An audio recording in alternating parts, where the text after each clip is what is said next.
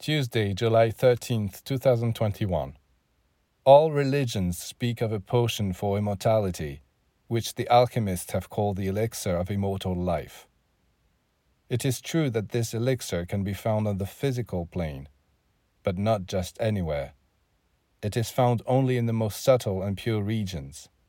If some initiates recommend going to the sunrise, it is because this is the most favorable time of day to drink this ambrosia which the sun distributes everywhere and whose particles are received by the whole of creation, by rocks, plants, animals, and humans alike.